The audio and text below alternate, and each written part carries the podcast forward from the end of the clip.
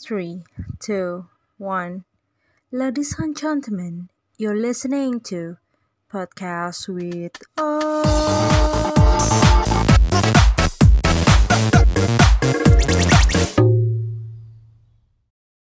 Halo semuanya, it's Anna and Ivana. Welcome to Podcast with Us. Wah, nggak kerasa nih kita udah masuk ke episode keempat. Buat teman-teman yang belum nonton dari episode 1 sampai ketiga, jangan lupa ditonton dulu karena topiknya tuh juga seru-seru banget nih teman-teman. Nah, hari ini topik yang kita mau bahas juga nggak kalah seru dan menarik nih, karena kita mau bahas apa nih, Ana? Kita mau bahas tentang jenjang pasca sarjana nih atau S2. Jadi buat teman-teman FIK terutama yang udah mau lulus wajib banget nih buat dengerin podcast kita hari ini. Ya, jadi hari ini kita udah kedatangan dua tamu spesial nih. Ada dua dosen muda FIK. Yang satu kita terbangin langsung dari Inggris, yang satunya lagi kita terbangin dari Australia. Wah, selamat datang Pak Brian dan Miss Tiffany. Halo semuanya. Oke, jadi uh, mungkin teman-teman ini udah pada kenal sama dua dosen kita ini, tapi kalau nggak kenal juga nggak apa-apa. Kita perkenalkan lagi nih. Oke, kami persilakan kepada Pak Brian juga Miss Tiffany untuk memperkenalkan diri. Oke. Okay. Uh, nama saya Brian Kurniawan Jaya. Uh, saya biasa dipanggil Pak Brian atau ya beberapa juga ada yang manggil Ko Brian, tapi terserah nggak apa-apa. Ya saya baru menyelesaikan uh, studi S2 dan saya sudah juga sudah bergabung gitu ya di keluarga besar Evika. Salam kenal. Ya, Miss Tiffany silahkan. Iya, oke. Okay. Terima kasih Ivana. Ana. Uh, halo teman-teman, nama saya uh, Florentina Tiffany. Biasanya sih teman-teman di MP manggilnya Miss Tif. Saya dulu alumni dari Evika Ubaya juga. Kemudian saya menjadi dosen di Evika Ubaya. Saya sekarang sedang menempuh pendidikan S2, jadi masih belum lulus ya, masih sedang dalam proses uh, untuk menyelesaikan pendidikan S2 saya. Terima kasih. Wah, terima kasih Miss Tiffany sama Pak Brian. Nah, ini buat Miss Tiffany nih pertanyaannya. Uh, uh, sekarang ini sedang menempuh S2 di mana nih? Sama jurusan apa?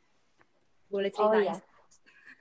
Boleh, boleh kok. Enam, uh, sekarang ini saya sedang menempuh pendidikan S2 uh, di Swinburne University of Technology. Uh, tempatnya itu ada di Melbourne di Australia, tapi sebenarnya mereka punya beberapa kampus, cuman kampus utamanya yang di uh, Melbourne itu tadi di Australia. Untuk jurusannya saya ambil uh, Master of Design. Jadi uh, linear, lumayan linear dengan S1-nya dulu. Hmm. Nah, kalau Pak Brian mungkin bisa ceritain. Oh ya, uh, saya kemarin habis lulus dari Sheffield Sheffield Hallam University, sudah pasti di kota Sheffield gitu ya dari Inggris. Uh, kemarin saya juga jurusannya uh, Master of Arts gitu ya untuk gelarnya, tapi uh, Master of Art jurusan desain dalam kurung produk gitu. Jadi uh, seperti apa ya garis besarnya desain tapi punya kekhususan bidangnya desain produk gitu. Oke oke. Nah bisa ceritain dong uh, Pak Brian juga kenapa kok kemarin ambil S2-nya di universitas di universitas tersebut dan juga di jurusan tersebut? Uh, saya ambil di universitas itu karena uh, merupakan salah satu universitas yang menawarkan uh, apa ya namanya jurusan yang tercepat gitu ya lulusnya. Jadi memang uh, kalau mau cari S2 yang cepat cuma satu tahun itu carinya di Inggris gitu ya. Dan uh, beberapa yang cocok gitu mungkin dengan uh, apa namanya uh, biaya, kota tempat tinggal, biaya hidup dan lain-lain banyak pertimbangan dan juga uh, sekolahnya ini juga termasuk apa ya sudah uh, lama berkutat di bidang desain semenjak tahun 1984 kalau nggak salah. Jadi memang uh, dia sudah lama gitu ya. Dan sekolah pertama yang dia buka adalah sekolah desain. Jadi saya rasa untuk bersekolah di Sheffield Hallam University ini uh, cukup bagus gitu ya. Dan durasi memang yang paling saya uh, pentingkan untuk pemilihan sekolah itu gitu. Oh berarti uh, semua S2 di London, eh sorry di London di Inggris itu cuma satu tahun ya berarti? Atau khusus... Sebagian besar ya sebagian besar uh, satu tahun, cuman uh, kadang juga ada yang satu setengah, ada yang dua tahun, itu tergantung jurusan yang diambil juga gitu. Karena kalau gelarnya mau ngambil Master of Fine Art itu lebih lama. Jadi memang uh, satu setengah tahun atau dua tahun itu juga ada. Tapi kalau Master of Arts itu bisa ditempuh dengan satu tahun, tergantung sekolah dan jurusan. Wah, menarik nih. Oke, nah kalau Miss Tiffany nih bisa ceritain juga kok akhirnya bisa memutuskan untuk di Australia dan di universitas tersebut. Oh iya, oke. Okay. Kalau saya pribadi itu waktu pertama kali mencari sekolah itu ada beberapa pilihan sekolah. Nah, kebetulan itu saya juga daftarnya itu ke banyak sekolah dan ada dari beberapa negara. Cuman memang uh, paling ini ya, paling merasa cocok itu dengan yang di Australia. Waktu itu pertimbangan saya itu pertama adalah pilih dari uh, jurusannya dulu. Jadi kalau saya itu beda, agak beda mungkin ya dengan Pak Brian. Kalau Pak Brian kan lihat universitasnya dulu. Kalau saya dulu cari jurusannya dulu karena kebetulan kalau di Australia mungkin teman-teman pada tahu ya Australia itu termasuk negara baru.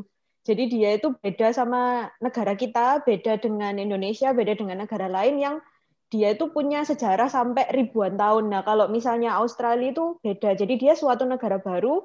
Jadi semua yang ada di sana itu anggapannya baru. Jadi saya cari jurusannya, apakah memang mereka punya jurusan desain. Ternyata jurusan desain produk itu kalau di Australia itu banyak. Jadi banyak universitas yang punya. Jadi bukan suatu hal yang apa ya, yang jarang seperti itu. Kemudian eh, kalau misal setelah saya cari ya, oh ternyata ada banyak nih jurusan yang punya desain produk dan mereka programnya itu beda-beda dan menarik-menarik. Baru saya lihat eh, di bagian ini uh, fakultasnya atau jurusannya. Kebetulan saya tertarik dengan dua universitas pada saat itu. Salah satunya itu Swinburne karena kalau misalnya kita bandingkan di Australia ya, jadi bukan di, kalau dibandingkan dengan negara lain, kalau dibandingkan yang di Australia, kebetulan dua universitas ini itu mereka lumayan terkenal di bagian desainnya. Ada nilai plus minusnya sendiri.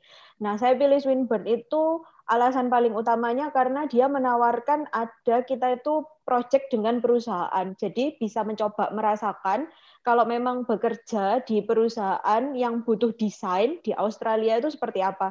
Semacam ingin dapat pengalaman lebih. Lalu uh, dari segi tenaga pengajarnya, kebetulan itu di Swinburne itu mereka sangat fokus untuk meng-hire tenaga kerja yang punya apa ya semacam pengalaman bahkan walaupun sudah jadi dosen juga masih bekerja di perusahaan sebagai desainer jadi uh, anggapannya itu bisa belajar banyak kejadian nyata di dunia kerja, walaupun mungkin itu di Australia ya agak beda dengan di Indo, tapi bisa belajar banyak dari sisi itu. Itu sih yang jadi alasan utamanya. Lalu uh, sebenarnya ada satu alasan lagi. Ini alasan yang sangat penting menurut saya, yaitu adalah tuition fee-nya. Jadi tidak semua universitas di Australia itu mau memberikan beasiswa. Swinburne itu termasuk universitas yang sangat royal untuk memberikan beasiswa. Itu juga merupakan salah satu pertimbangan yang cukup besar dan itu real ya. Jadi kalau teman-teman nanti mungkin mau nyari sekolah, uh, tidak mungkin biaya itu tidak masuk ke pertimbangan. Jadi itu rasanya pertimbangan saya itu itu. Kalau boleh tahu yang Swinburne itu di daerah mana ya, Miss? Oh iya, jadi uh, Swinburne itu ada di Melbourne, di Melbourne tapi bukan di tengah. Jadi anggapannya kalau di Melbourne itu dia ada Melbourne kota besar, kemudian mereka punya kawasan suburb. Jadi kawasan yang uh, bukan pusat kotanya tapi kayak di sekitarnya tapi masih bagian dari Melbourne. Nah, ini kalau uh, suburb yang namanya itu Hawthorne. Itu lumayan dekat sih dari Melbourne. Jadi masih terhitung uh, Melbourne kalau misalnya di promosi dan di websitenya itu begitu. Oke, ini pertanyaan buat Miss Steve nih, sama Pak Brian juga sih. Nah, kalau misalnya jurusan S2 yang berkaitan nih dengan uh, major kita saat S1, contohnya kita yang DMP sama teman-teman kita yang DFP, ada apa aja sih jurusan-jurusan S2 yang menawarkan uh, jurusan yang linear atau mungkin yang nggak linear mungkin bisa diceritain? Oh ya, oke. Okay. Jadi uh, buat teman-teman, uh, kalau misalnya di Australia sendiri itu mereka sangat open kalau kalian itu mau uh, ambil jurusan yang nggak linear dan itu mungkin sebenarnya banyak negara termasuk Indonesia juga memperbolehkan ya. Tapi kalau menurut saya di Australia itu mereka benar-benar jauh lebih open untuk menerima teman-teman yang nggak linear dan sebagai supportnya itu mereka itu biasanya kasih ada matrikulasi, kemudian mereka itu uh, ada class preparation, jadi ada yang seperti itu. Jadi kalau teman-teman misalnya, wah saya dari DFP, tapi saya nanti S2-nya kepingin belajar tentang hukum, atau saya ingin belajar tentang psikologi, tentang ekonomi, nah itu biasanya bisa. Kemudian uh, bisanya itu begini, uh, lebih menariknya lagi itu kalau menurut saya bisanya itu bukan hanya sekedar uh, mengambil major yang umum ya. Jadi misalnya dulu S1-nya itu soal DMP, misalnya produk, kemudian mau ngambil S2-nya itu ekonomi. Sudah ekonomi aja nanti mungkin marketing. Nah, mungkin hanya seperti itu. Tapi kalau di uh, di Aussie itu teman-teman bisa juga misalnya oh saya itu maunya fokus ke marketing apa. Jadi misalnya ke fokus yang ke bagian apa. Misalnya ke digital marketing tapi di bagian data analysis. Nah, itu bisa juga sampai yang sedetail itu. Selama teman-teman mau spare waktu untuk matrikulasinya itu dulu sebelum kalian ikut kuliahnya. Jadi mungkin harus nambah sekitar uh, satu semester atau kalau tidak itu biasanya ngambil preparation class sekitar tiga bulan matrikulasi sebelum memang mulai kuliah. Nah itu biasanya boleh kalau mau yang tidak linear.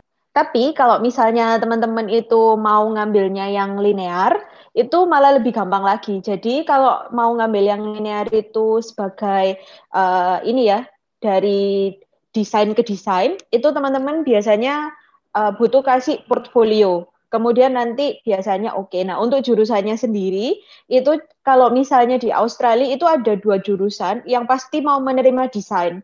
Namanya itu desain innovation namanya ada macam-macam sih, tapi biasanya tentang desain innovation. Yang satunya lagi itu desain aja. Ada juga beberapa universitas itu yang benar-benar menawarkan itu sangat spesifik. Jadi misalnya, wah saya S1-nya fashion, saya mau lanjutkan S2 fashion lagi juga.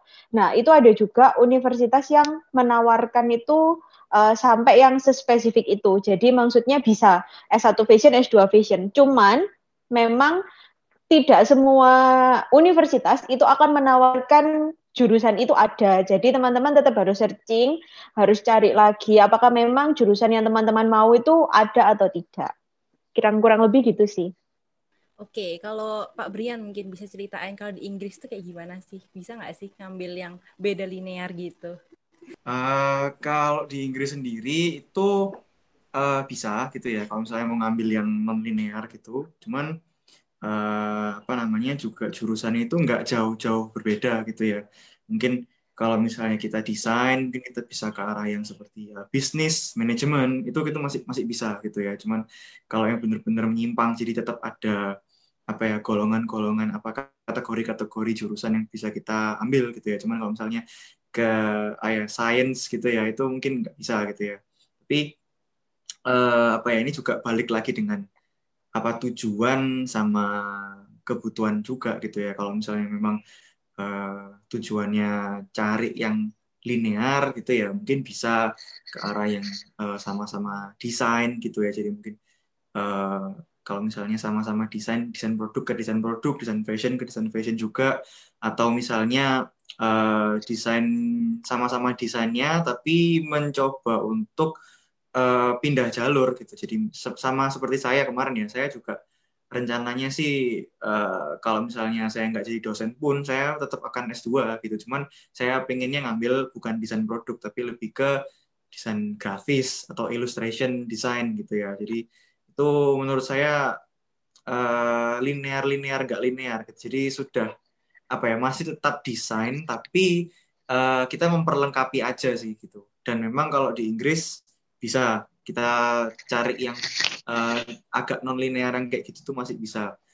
Kayak gitu. Dan kalau misalnya kita mau memperlengkapi juga uh, tujuannya untuk memperlengkapi bagian yang manajemennya juga mungkin uh, kita juga bisa cari yang ke marketing atau bisnis atau mungkin yang khusus manajemen juga. Itu untuk menambah uh, apa ya range wawasan ilmu.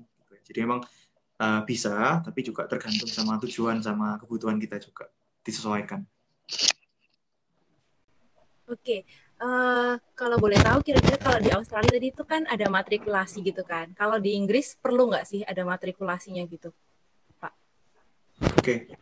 Uh, eh, kalau matrikulasi ini kemarin saya waktu mendaftarkan untuk desain itu sendiri saya nggak ada matrikulasi gitu ya. Cuman uh, untuk akses apa namanya? Untuk akses misalnya kita mengerjakan apa namanya lab, mengakses lab untuk ngerjain apa kayu atau 3D printing dan segala macam itu ada proses inisiasi gitu ya. Ini mungkin agak mirip dengan matrikulasi. Cuman kalau matrikulasi ini kan kita mengingat kembali gitu ya tentang materi atau cara-cara gitu ya. Cuman kalau ini lebih ke arah inisiasi, jadi disesuaikan dengan kebutuhan atau uh, prosedurnya sekolah itu. Jadi misalnya kemarin uh, saya mau mengakses uh, apa ya namanya fasilitas untuk 3D printing gitu ya fasilitas 3D printing saya ada kelas inisiasi dulu satu pertemuan. Nah ini full diberitahu cara-cara penggunaan mesinnya, cara penggunaan alatnya, mungkin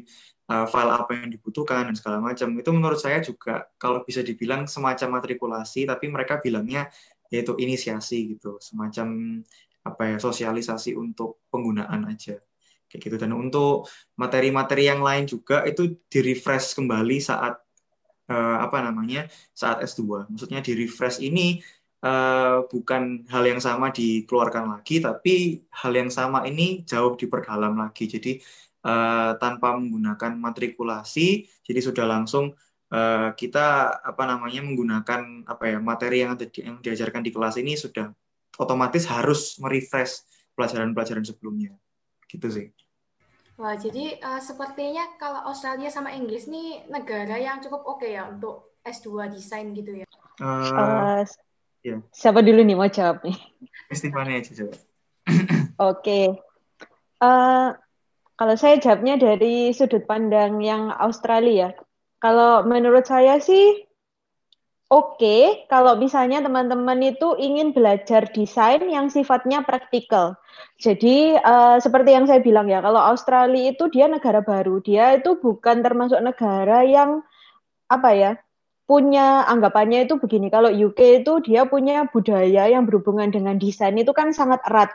Atau seperti Jepang atau dia itu seperti Indonesia ya punya budaya itu uh, yang kental. Nah, kalau di Australia itu mereka sifatnya itu sangat cocok untuk belajar desain yang lebih ke arah teknologikal, kemudian yang praktikal, yang inklusif, bisa digunakan oleh banyak orang, yang berat di ergonomi dan fung, uh, di fungsi, kemudian uh, desain-desain yang sifatnya itu ke arah sana, yang membahas sustainability tentang kehidupan manusia, yang seperti itu, itu mereka sangat bagus, sangat cocok. Nah, kalau misalnya teman-teman memang berniat untuk mempelajari desain yang sifatnya praktikal, jadi benar-benar uh, kalau pasar itu butuhnya apa, manusia itu kesulitan kehidupannya seperti apa. Nah, itu mungkin cocok kalau misalnya mau ngambil kuliah desain di Australia. Mungkin kalau yang di UK agak beda, mungkin bisa Pak Brian nambahin. Oke. Okay. Uh, ya, sekalian menjawab pertanyaan yang tadi juga gitu ya, oke okay atau enggak oke okay, gitu ya. Jadi memang kalau di Inggris itu uh, betul gitu ya. Kalau di Aussie itu memang lebih ke arah uh, yang praktikal. Saya juga sudah sharing dengan uh, Miss Tiffany juga tentang uh, apa ya masing-masing pembelajaran gitu ya. Jadi memang kalau di UK itu juga apa ya uh, desainnya lebih ke arah art, lebih ke arah seni gitu. Jadi memang uh, perpotongan seninya itu lebih banyak gitu ya.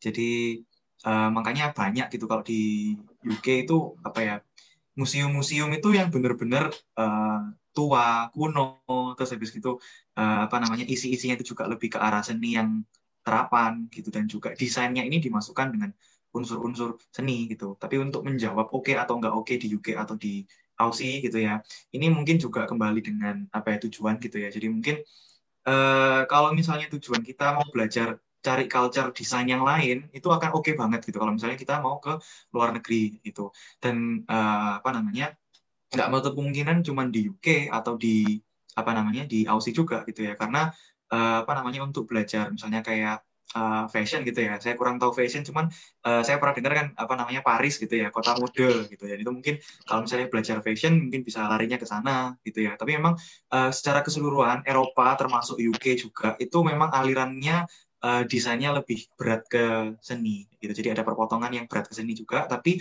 desainnya tetap di apa namanya tetap ditagihkan juga gitu kalau misalnya kita uh, sekolah di sana gitu dan lain halnya kalau misalnya kita ke Jepang atau ke tempat lain lagi karena beda budaya uh, beda desain yang dipelajari gitu. jadi memang tujuan saya juga ke UK memang cari apa ya pengalaman baru di bidang desain terutama Wah, jadi kayak gitu ternyata teman-teman. Jadi uh, beda negara, beda itu ya, desainnya berbeda gitu ya.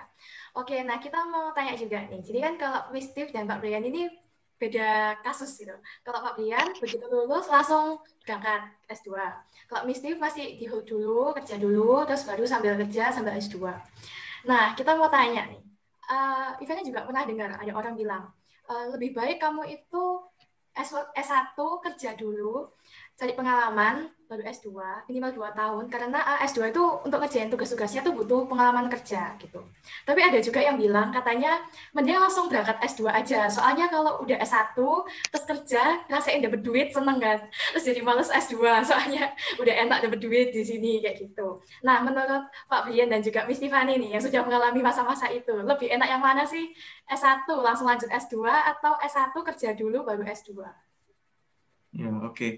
Uh, jadi kalau menurut saya sih uh, ini memang sebenarnya jawaban apa ya yang ke pribadi masing-masing yang melakukan gitu ya. Cuman kalau saya saran gitu ya, uh, lakukan apa ya namanya, lakukan uh, pemilihan cita-cita dulu gitu, atau ke depannya mungkin beberapa, beberapa tahun lagi itu kira-kira mau kita mau ke mana itu kita pastikan sekarang, gitu. Kita pastikan sekarang.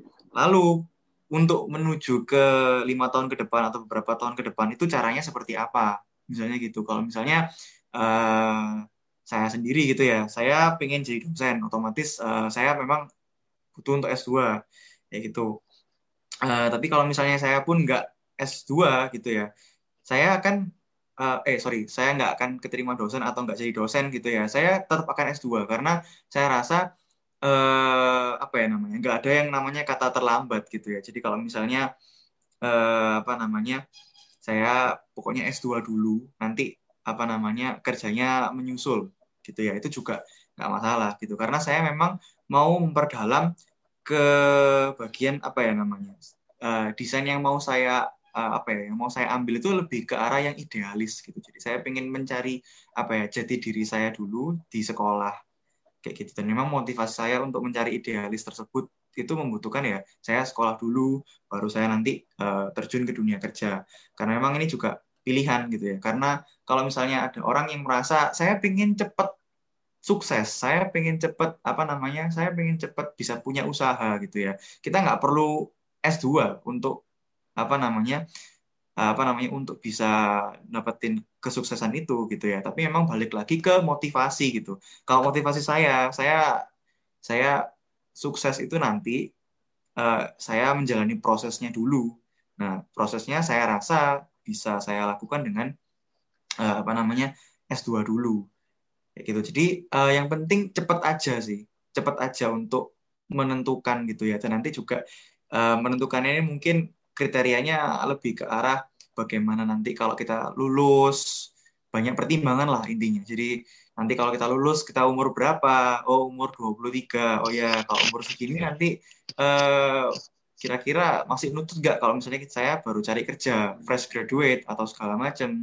Atau mungkin nanti saya pingin ke S2 yang membutuhkan pengalaman kerja untuk mendapatkan beasiswanya. Otomatis kita harus kerja dulu baru S2. Nah, itu jadi tergantung gitu ya. Makanya saran saya cepet-cepetan menargetkan kira-kira lima tahun ke depan atau beberapa tahun ke depan itu pengennya ke mana, cara untuk mendapatkan itu butuh S2 dulu atau saya kerja dulu. Kayak gitu. Dan mungkin juga tergantung biaya juga. Banyak pertimbangan lah intinya. Kalau plan A saya S2 dulu, saya kayak gimana. Plan B, plan C, dan banyak gitu ya. Nanti kita bandingkan plan A, B, C ini mana yang uh, sejalan dengan apa yang kita mau gitu. Oh saya lebih nyaman pakai plan B, oke kita jalani plan B. Meskipun nanti salah dan kejadiannya nggak enak atau apa, nggak ada yang namanya salah dalam mencoba. Itu namanya apa ya proses gitu ya. Karena kita ke depan bisa memperbaiki salahnya itu Jadi nggak masalah. Menurut saya nggak ada yang nggak ada yang terlambat sih. Jadi kalau mau itu yang bener-bener dipinginin ya lakuin aja. S2 ya S2, nggak kerja ya uh, kerja dulu ya tidak apa-apa.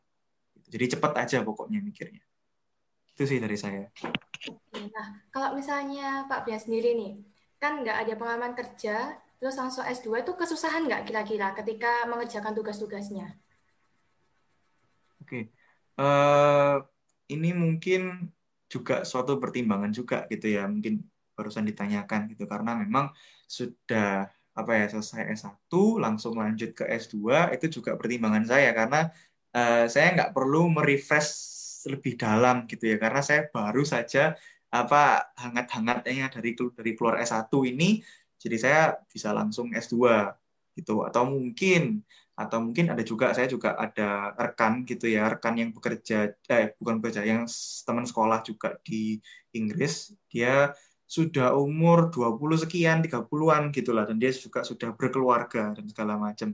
Saya lihat pengalaman dia saat dia masuk di lingkungan kelas gitu ya.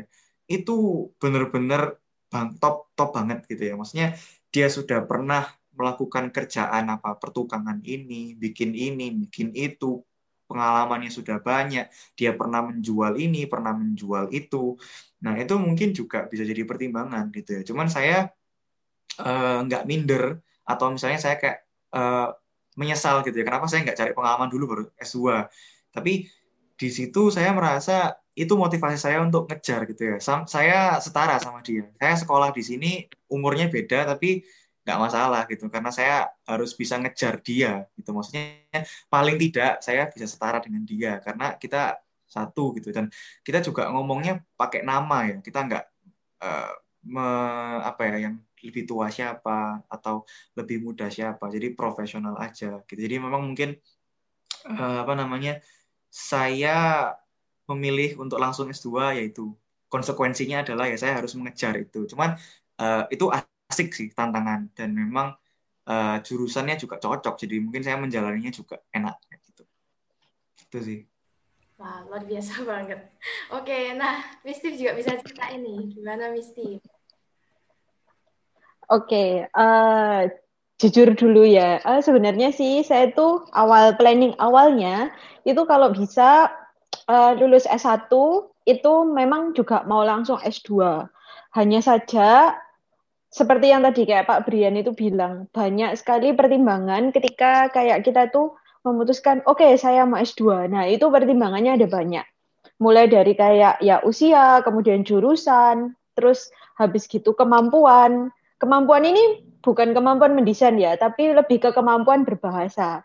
Iya kalau kalian memang nanti mau mengambil jurusan yang uh, bahasa utamanya bahasa Inggris, mungkin tidak masalah. Tapi kalau misalnya kalian mau ambil S2 katakanlah di Taiwan, di Jepang, di Korea, atau di Belanda, atau di Jerman, di negara-negara yang bahasa utamanya bukan bahasa Inggris, termasuk ketika berkuliah. Nah, itu kan harus sangat mempertimbangkan waktu untuk belajar bahasa itu juga.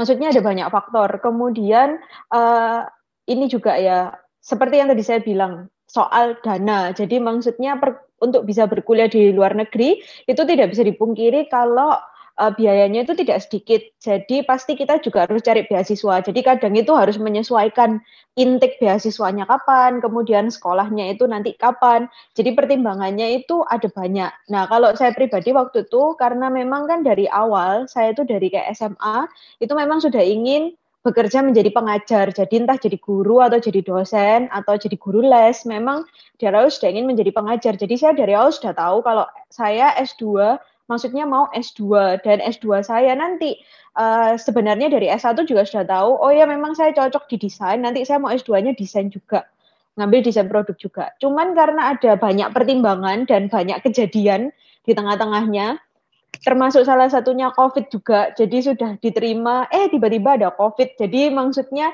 ada banyak sekali hal yang bisa saja terjadi. Sehingga akhirnya itu agak mundur. Nah, di sini seperti yang kayak dibilang Pak Brian, entah kalian itu mau kerja dulu baru ambil S2 atau S2 dulu baru kerja. Itu dua-duanya enggak ada yang Maksudnya tidak ada masalah. Dua-duanya itu punya plus minusnya masing-masing. Nah, tadi kan Pak Brian sudah menjabarkan ya bagaimana sih kalau dia itu langsung dari S1 ke S2. Nah, saya mau kasih insight aja. Kalau misalnya kalian itu bekerja dulu, baru kalian itu mengambil S2, itu positifnya adalah secara mental menurut saya kalian jadi lebih dewasa. Karena ketika saya kerja, di Ubaya ya ini posisinya. Saya kerja di Ubaya, saya bekerja dengan banyak orang yang lebih dewasa daripada saya, lebih berpengalaman daripada saya, kemudian mereka mungkin punya pace bekerja yang jauh lebih profesional juga daripada saya. Jadi saya itu sudah sempat merasakan, oh ternyata kalau kerja yang profesional, di mana kayak pekerjaan itu datang bisa tiga empat sekaligus, kemudian kamu kalian punya tanggung jawab sesuatu ya kalau saya sih di sini maksudnya tanggung jawab ke mahasiswa dan juga ke ubaya begitu. Nah, dari situ tuh sedikit banyak itu mendewasakan saya juga. Jadi ketika saya S2 itu benar-benar beda dengan S1. Jadi ketika S2 itu kalian mau mengerjakan tidak mengerjakan, kalian itu nanti mau lulus mau tidak lulus itu benar-benar jauh lebih loss lagi daripada ketika S1. Kalau kalian S1, pengalaman saya sendiri juga dulu masih suka dikejar oleh dosen di WA di grup. Jangan lupa mengumpulkan ini, jangan lupa untuk uh, input uh, surat tugas ini, jangan lupa input foto. Jadi banyak sekali yang mengingatkan. Tapi ketika kita sudah S2, itu dosennya itu nggak masalah sama sekali. Termasuk kayak kalian itu tidak datang kelas sampai minggu ke-14, ya sudah itu problem kalian dan lain sebagainya. Jadi mereka itu benar-benar kayak uh, posisinya saya sharing aja nih sama kalian para mahasiswa. Jadi dosennya itu modelnya begitu. Sehingga kalian tidak masuk itu tidak masalah. Berarti kalian memang lagi tidak mau sharing aja. Jadi mereka itu punya pemikiran yang seperti itu. Dari situ kalau misalnya saya yang dulu S1, saya tidak tahu sih apakah saya itu nanti akan rajin tetap mengikuti kelas, tapi berhubung kayak sudah kerja dan sudah tahu ya ternyata, oh saya itu masih kurang kemampuan ini, saya masih kurang kemampuan ini, saya masih belum bisa ini, saya masih belum bisa itu. Nah, kemudian ketika S2 itu saya itu jadi kayak lebih apa ya, lebih tidak menggampangkan. Oh iya, soalnya saya harus belajar tentang ini. Saya masih kurang kemampuan ini, saya masih kurang kemampuan itu, saya harus belajar di sini.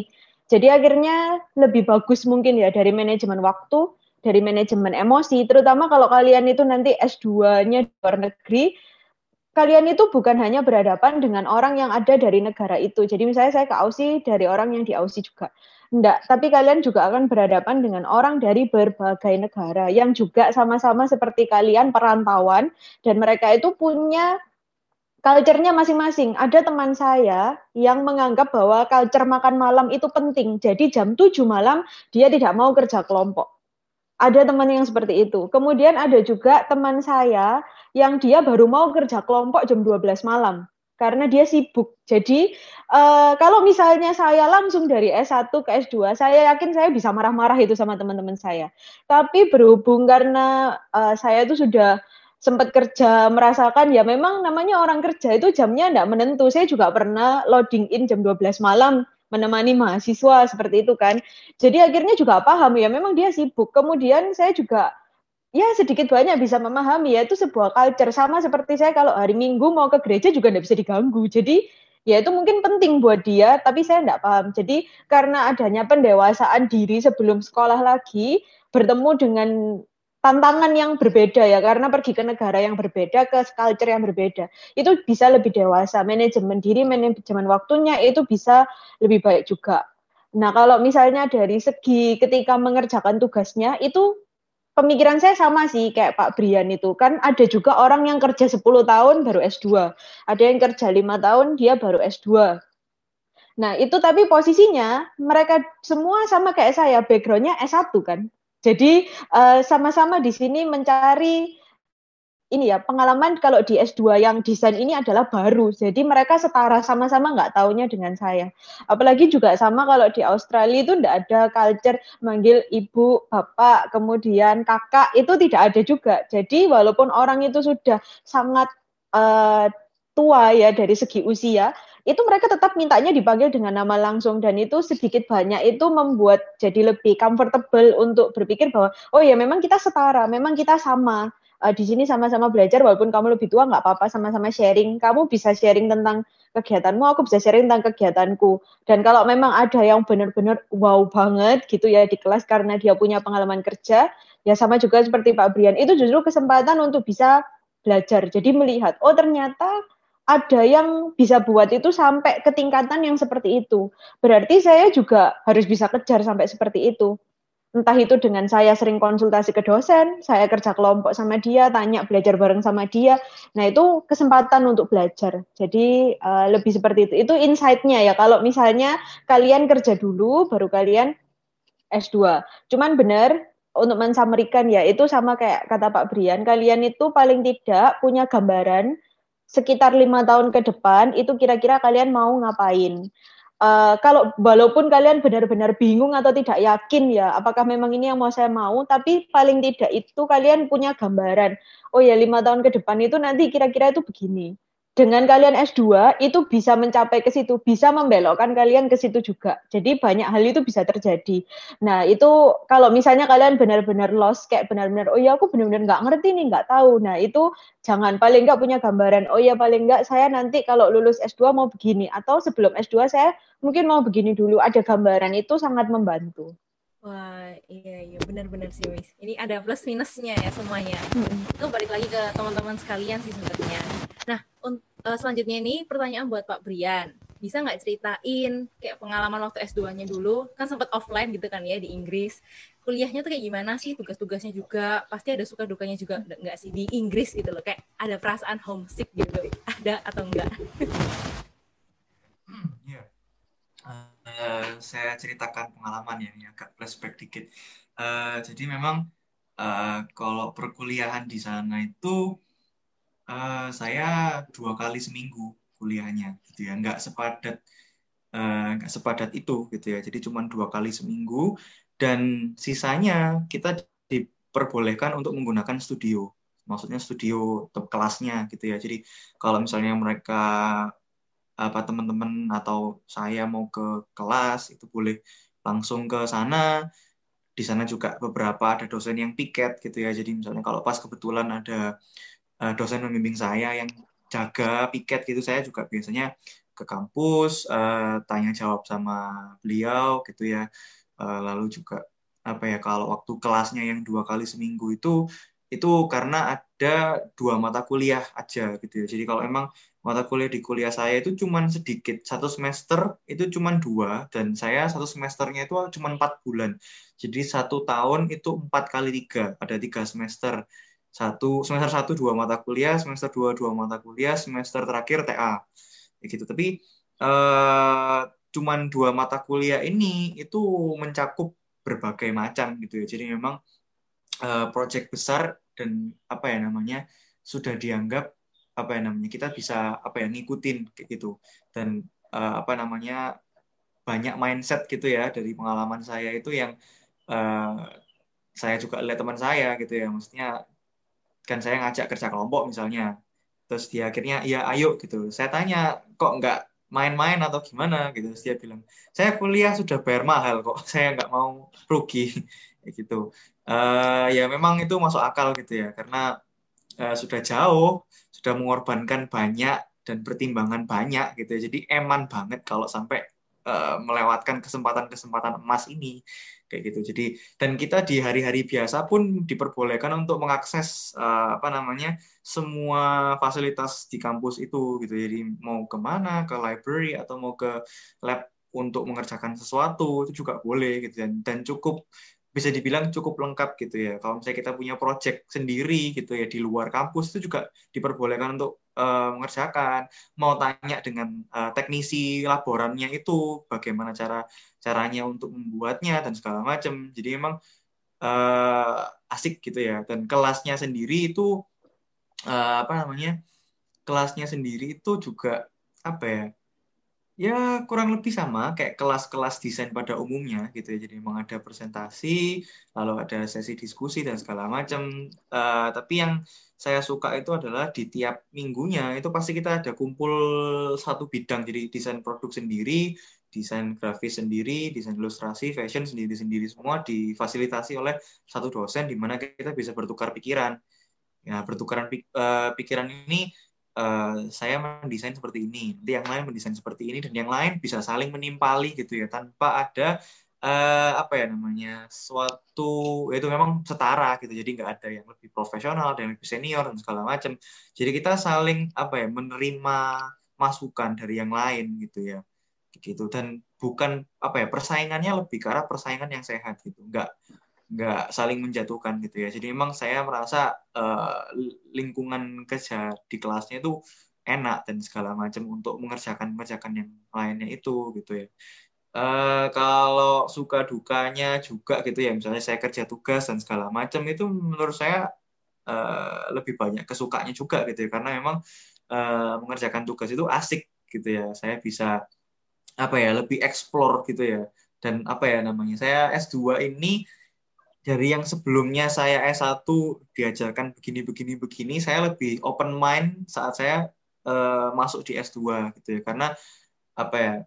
uh, tadi juga dijelaskan sama Miss Tiffany juga gitu ya karena dosen nggak nyari-nyari gitu ya jadi memang uh, kita jadi lebih sadar diri gitu untuk mengerjakan tugas-tugasnya dan lebih tertantang gitu ya kalau misalnya coba kerjakan ini coba diskusikan ini gitu ya masing-masing juga punya pendapat masing-masing dari berbagai negara itu menurut saya sebuah pengalaman yang apa ya bagus priceless gitulah intinya. Dan juga uh, apa ya kalau dibilang uh, homesick gitu ya pasti lah ya semua orang yang merantau pasti akan merasakan yang namanya homesick gitu. Dan uh, apa namanya homesick itu saya apa ya paling tidak ya telepon orang tua atau telepon ke teman gitu ya. Dan mungkin uh, setelah pandemi itu apa ya saya justru merasa semua kegiatan itu uh, lebih asik lagi gitu ya. Setelah pandemi bukan saya malah saya aduh rugi saya nggak bisa mengakses fasilitas kampus dan lain sebagainya gitu ya. Jadi sebelum pandemi mau berakhir itu saya uh, apa namanya mempersenjatai diri saya saya ke perpus saya ngambil kalau nggak 10 atau 15 buku gitu dari perpus saya bawa pulang gitu ya jadi sebelum ditutup lockdownnya itu saya ngambil buku banyak gitu dan uh, saya merasa itu lebih asik gitu ya karena saya ya di rumah sendiri gitu ya dan akhirnya uh, malah itu me, apa ya menimbulkan apa ya sebuah topik untuk TA-nya saya gitu ya. Topik TA-nya saya kemarin tentang procrastination gitu. Ya. Jadi ini muncul idenya gara-gara saya ya cuma di rumah aja gitu ya. Kan kita lebih apa ya tendensi untuk procrastinating itu lebih banyak gitu ya. Dan ini ya berkaitan dengan homesick, berkaitan dengan suka duka, saya melakukan apa-apa sendiri dan karena semuanya lockdown, semuanya makin sendiri gitu ya. Jadi uh, apa ya saya lebih tertantang lagi gitu ya untuk menggali topik TA saya saya hidup juga di sana seperti apa. Untungnya juga ada teman-teman apa ya namanya yang kebetulan dari Indo juga dan mereka satu gedung uh, beda gedung tapi satu flat gitu ya dengan saya. Jadi saya bisa apa ya masih bisa ketemu masak-masak sesekali dan bertukar pikiran dan segala macam. Ada juga dari orang Surabaya juga. Jadi saya nggak terlalu kesepian di sana. Memang uh, ya suka dukanya sih ya ya memang apa ya namanya ya jauh dari mana-mana gitu ya apalagi lockdown ini saat kapan saya bisa pulang gitu segala macam pemikiran-pemikiran itu juga pasti uh, ada gitu ya tapi uh, apa namanya balik lagi gitu ya. Saya memang dari awal memindset ke, apa ya, memindset diri saya. Saya di sini cuma setahun. Saya di sini nggak akan pulang-pulangan selama setahun gitu ya. Jadi karena memang lockdown dan ini tengah-tengah saya kuliah setahun ini, saya nggak akan pulang di tengah-tengah ini gitu. Jadi ya ya sudah, saya selesaikan aja sampai nanti gitu ya. Dan tadi juga Miss Tiffany juga singgung juga gitu ya. Kita tidak tahu apa yang akan terjadi ke depannya gitu ya. Dan memang kalau misalnya untuk teman-teman yang tadi uh, apa namanya kerja dulu baru kuliah tapi setelah kerja keenakan kerja gitu dan mereka sudah mendapatkan insight yang banyak gitu ya. Pengalaman juga nggak harus dari uh, eh, S2 gitu. tapi S2 juga punya banyak pengalaman tersendiri gitu buat saya pribadi gitu ya. Gitu sih Oke, nah kemudian untuk Miss Tiffany nih, uh, kan kemarin kayaknya berliku-liku gitu ya untuk bisa S2 akhirnya gitu. Pasti sempat searching-searching banyak universitas yang oke. Okay. Mungkin bisa dicerita ini buat teman-teman semua yang ingin S2. Uh, univ mana sih yang oke, okay, baik di dalam maupun luar negeri yang sempat Miss Tiff cari-cari gitu. Oke, okay. ya terima kasih Ivana. Ya, jadi saya tuh uh, mungkin karena tipe orang yang punya tendensi overthinking ya. Jadi ketika mencari itu biasanya tidak mau hanya mencari satu. Kalau kemarin saya sempat sharing sama Pak Brian itu, Pak Brian itu yakin gitu. Iya, saya mau di UK. Jadi kalau saya tuh enggak yakin, jadi bingung gitu. Model orangnya itu bingung. Ke mana ya? Ke universitas-universitas apa ya sebaiknya? Saya ini sebaiknya ke mana? Jadi akhirnya mencari banyak universitas. Nah, ini tuh insight opini ya, sebuah opini ya. Ya uh, maksudnya opini pribadi. Jadi kalau teman-teman nanti searching sendiri lagi, mungkin memiliki opini yang berbeda dengan saya. Tapi kalau dari opini pribadi saya, kemarin saya tuh searching universitas yang ada di Australia, di Jepang, di Korea, di Indonesia pasti ya, tetap kemudian uh, di Taiwan. Setelah itu saya juga dilihat-lihat yang ada di UK, di New Zealand sama di uh, kalau di US itu saya cuma baca-baca, jadi memang dari awal tidak terlalu berniat untuk memang pergi ke sana. Nah, kemudian yang menarik itu, ketika saya baca-baca univ-univnya itu, uh, mereka itu punya kesamaan. Nah, itu mungkin seperti yang tadi sempat Pak Brian singgung, itu karena mungkin mereka pada satu negara yang sama. Jadi teman-teman kalau namanya negara dia itu kan punya goals ya. Goalsnya dia itu nanti mau apa, mau jadi seperti apa negaranya. Apakah dia itu memang mau jadi negara yang uh, berat di tourism, apakah dia mau jadi negara yang berat di bisnis, maksudnya punya concern lebih ke bidang itu, sehingga otomatis sekolah itu nanti akan mengikuti, karena kan lapangan pekerjaan, kemudian fasilitas, nanti semuanya akan bergerak ke arah sana. Nah itu kalau misalnya perbedaan yang paling besar, tadi kalau dari Eropa sama Australia sudah tersinggung ya. Kalau mau belajar suatu culture yang baru itu di UK itu sangat uh, nice, sangat oke, okay, termasuk di negara Eropa lainnya. Kalau misalnya teman-teman mau yang lebih praktikal, itu memang kelihatannya oke okay kalau teman-teman perginya ke Australia atau teman-teman itu perginya di uh, ini di US. Kemudian kalau misalnya teman-teman itu mau belajar desain culture tapi culture-nya itu yang agak beda dengan yang ada di eh, Eropa, pilihan negara Asia itu bagus juga. Jadi misalnya teman-teman mau ke Cina atau teman-teman mau ke Taiwan atau teman-teman mau ke Korea atau mau ke Jepang, nah itu juga menarik. Nah, ini mungkin kalau rekomendasi beberapa sekolah ya. Kalau teman-teman mau belajar tentang keramik-keramik atau yang berhubungan dengan craft ya, keramik, kemudian teman-teman itu mau belajar yang berhubungan dengan kaca, atau seni-seni yang seperti itu, saya sih lebih rekomend teman-teman pergi ke universitas yang ada di Asia karena mereka memang terutama yang area atas ya, Asia Timur karena mereka memang kuat di sana. Jadi memang tentang craft itu mereka bagus. Kalau untuk universitasnya sendiri itu ada macam-macam. Teman-teman mau cari yang apa? Universitas swasta atau mau cari yang universitas negeri? Nah, itu nanti akan berbeda. Cerita uh, maksudnya akan berbeda kebutuhan. Nah, itu teman-teman harus uh, pelajari lebih lanjut.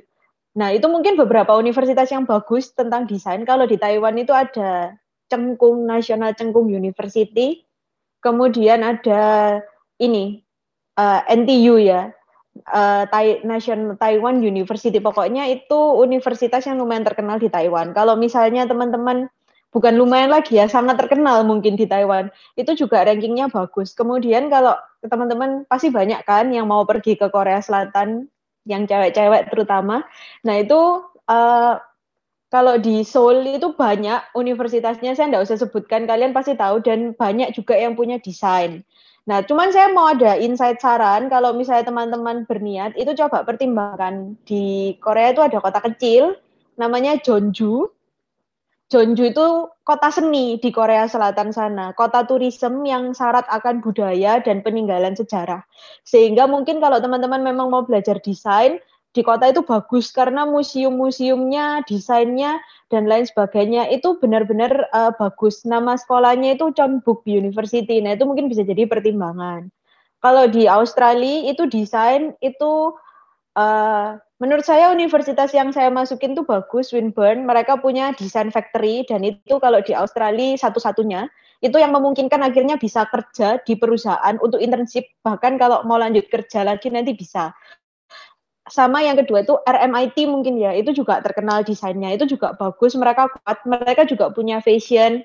Jadi mungkin bagus untuk teman-teman yang mau kuliah uh, fashion bisa coba Nah, tapi teman-teman saya mau menyarankan satu hal, kalau teman-teman itu mau mempertimbangkan universitas, sebenarnya itu ada dua macam universitas. Jadi mempertimbangkan universitas yang memang dia itu adalah art, college of art. Jadi memang dia itu sangat desain, hanya hanya bergerak di desain dan art atau teman-teman mau ke universitas yang dia itu ya memang punya banyak jurusan. Dua-duanya itu ada plus minusnya. Jadi dua-duanya bagus begini, bedanya begini. Kalau teman-teman tuh bagusnya cuma di art, biasanya mereka enggak masuk top 10 atau top 50 universitas di negara itu. Karena kan mereka jurusannya cuma satu ya fakultas oh, bukan jurusan. Mungkin kayak concernnya ya sudah ke satu area itu desain. Bagusnya otomatis segala macam penelitian segala macam fasilitas uh, desain itu adalah prioritas.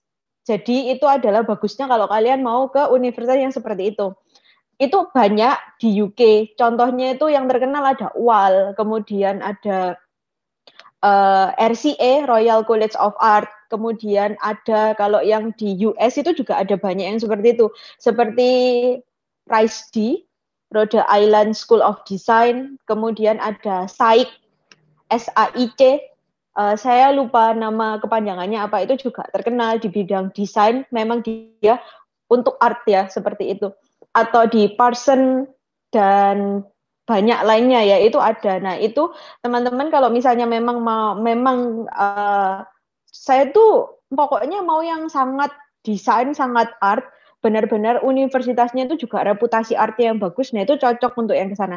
Nah, tapi kalau misalnya teman-teman itu ingin mencari koneksi yang lintas, jadi misalnya, oh saya tuh kepinginnya ya dapat in, uh, ada teman nanti bisnis bisa bantu saya. Ada teman nanti ceritanya di bidang distributor bisa bantu saya dan lain sebagainya. Nah itu kemudian uh, untuk model-model penelitiannya juga saya tidak mau dibatasi cuman art and design, tapi saya juga mau luas. Kalau ternyata setelah S2 saya merasa hidup saya bukan di desain tapi di bisnis kan sulit ya berarti saya nanti untuk bisa menyimpang.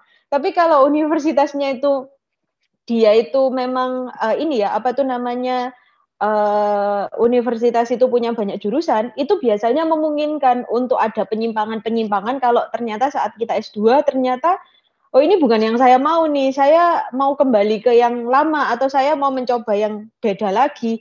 Nah, itu lebih gampang. Ya samalah kalau di Ubaya teman-teman misalnya mau pindah jurusan itu atau mau pindah fakultas, lebih gampang daripada kalau teman-teman mau transfer dari satu univ ke univ yang lain. Nah, itu mungkin bisa jadi pertimbangan. Itu nanti hubungannya banyak, mulai dari ke tidak hanya koneksi ya, tapi juga penelitian yang akan teman-teman lakukan, ilmu yang teman-teman dapat itu juga nanti akan sangat berbeda. Kalau misalnya mau cari sendiri, mungkin untuk ranking biasanya jadi ini ya, jadi acuan penting. Itu teman-teman bisa lihat ranking yang dikeluarin sama QS World. Uh, itu intinya mereka ngasih ranking univ-univ yang bagus. Kalau di Indonesia, tadi kan di luar ya. Kalau yang di Indonesia, yang sempat saya searching itu ITB. Dan menurut saya ITB itu termasuk universitas yang sangat bergengsi, tidak hanya di Indonesia, tapi uh, di dunia pun cukup diakui. Maksudnya bagus secara ranking.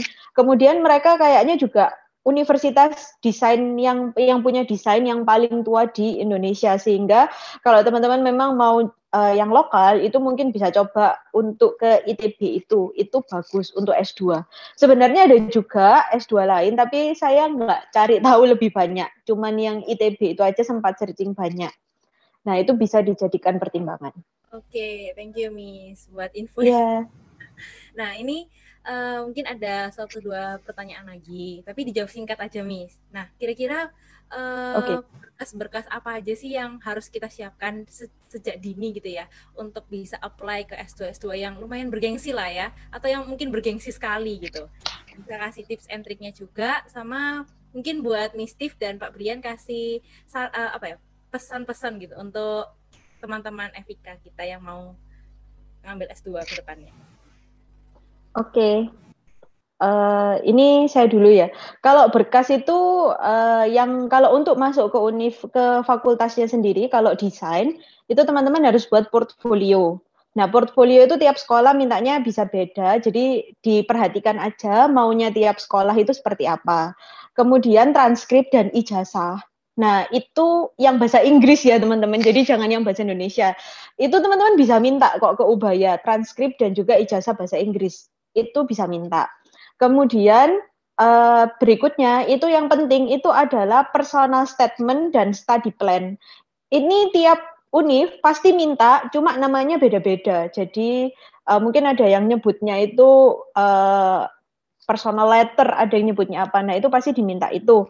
Nah, itu teman-teman biasanya nanti ada pertanyaan panduan, lalu teman-teman tinggal buat sekitar 2 sampai 3 paragraf uh, apa yang membuat kalian itu pantas untuk masuk ke sekolah itu atau biasanya ini juga untuk beasiswa sih. Apa yang membuat kalian pantas untuk dapat beasiswa itu.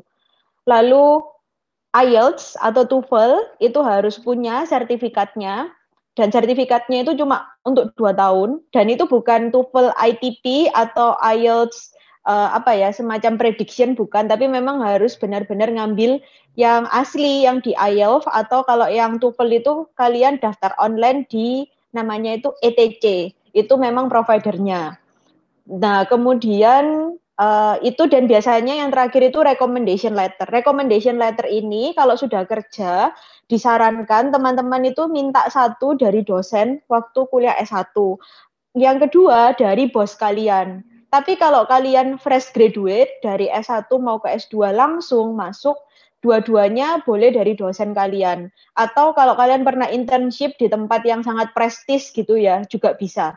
Atau bahkan yang lebih menarik lagi, teman-teman itu bisa minta surat rekomendasi itu uh, dari orang yang katakanlah kalian itu pernah berkecimpung di organisasi apa gitu ya, yang dia itu sifatnya untuk sosial, lalu minta ketua organisasi itu memberikan surat rekomendasi. Nah, itu juga bisa. Biasanya mereka tetap mau. Uh, itu sih kalau yang perlu dipersiapkan. Biasanya yang butuh waktu lama itu mempersiapkan uh, untuk bahasa itu sih.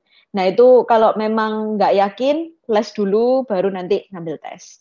Uh, kalau dari saya, pesan-pesannya, uh, nyari S2 itu bisa jadi gampang, bisa jadi sulit, bisa jadi nanti beneran jadi, bisa jadi nanti tidak jadi. Apa pun yang terjadi, sebenarnya proses kalian mencari sekolahnya dan mempersiapkan sekolahnya, itu sebenarnya kalian sudah belajar sangat banyak.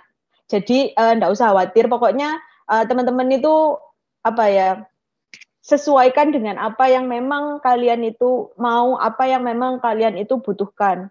Lalu yang berikutnya, mungkin yang terakhir ya, uh, belajar itu penting. Jadi yang namanya edukasi itu selalu penting. Itu adalah suatu bentuk investasi yang sangat bagus. Bahkan walaupun kalian nanti misalnya tidak S2, tapi jangan lupa untuk terus mengembangkan diri. Entah ikut pelatihan, entah kalian itu ikut kursus, itu bagus. Jadi diri kalian tuh berkembang. Kalian selalu punya nilai jual yang lebih daripada kompetitor-kompetitor kalian. Entah kalian nanti kerja di perusahaan atau jadi entrepreneur, itu bisa jadi nilai lebih buat kalian. Itu sih pesan-pesannya. Kalau Pak Brian mungkin. Ya, oke. Okay. Uh, eh, kalau pesan pesan saya sih uh, apa ya namanya? Tidak ada kata terlambat gitu ya. Jadi memang kalau memang itu yang kalian mau ya sudah apa ya dikejar aja. Gitu kalau emang benar-benar mau gitu ya dan apa ya banyak pertimbangan gitu ya. kalau kita banyak pertimbangan tapi nggak dilakukan gitu ya ya sama aja bohong gitu ya maksudnya uh, banyak pertimbangan tapi nggak dilakukan itu nanti jadi malah apa ya jadi procrastinating malah jadi menunda-nunda lagi mau sampai kapan gitu. Bahkan ada juga yang merasa aku tak kuliah dulu supaya uh, nggak kerja kerja mereka nggak mau masuk ke dunia kerja karena mereka males gitu ya. Jadi memang apa pun pilihannya mau S2 dulu atau mau kerja dulu atau ya yes, nanti apa ya takutnya S2 lulus terus lihat temannya ada yang sudah sukses duluan gitu ya nggak masalah gitu ya nggak ada yang terlambat. Yang penting di, dijalani aja kayak gitu. Dan saya juga uh, selalu bilang ke diri saya sendiri sih kayak apa ya waktu sebelum kemarin berangkat kuliah kalau saya berangkat ya saya berangkat. Gitu apa kalau belum ya belum rezeki rezekinya di tempat lain. Jadi ya ya sudah kejar aja lah yang kita mau gitu sih Wah, thank you banget buat pesan-pesannya Pak Brian. Uh, sebelumnya, uh, apa ya, aku mau mengucapin terima kasih buat Pak Brian dan, dan Miss Tiffany yang udah mau dan meluangkan waktu buat rekaman sama kita hari ini untuk podcast kita. Uh, terus uh, terima kasih juga udah mau berbagi insight buat teman-teman di FIK, terutama di bidang di apa ya di S2 ini. Mungkin aku sendiri sih dapat insight yang banyak banget dari dosen-dosen tercinta kita ini. Terima kasih sekali jadi kayaknya satu jam itu nggak cukup ya kalau mau bahas ini ya. Sebenarnya kita masih ada list banyak yang mau ditanyakin, tapi ya udah nggak apa-apa. Mungkin next time kita bisa bahas-bahas lagi ya. Oke, terima kasih juga buat teman-teman semua yang udah setia nih nonton podcast with us dari episode pertama hingga hari ini. Ya, buat teman-teman jangan lupa buat uh, share video ini ke teman-teman kalian semua untuk berbagi insight tentang S2 ini. Dan saya, Christian Angelin, dan rekan saya, Ivana Sidarta pamit undur diri. See you on the next episode. Bye-bye semuanya.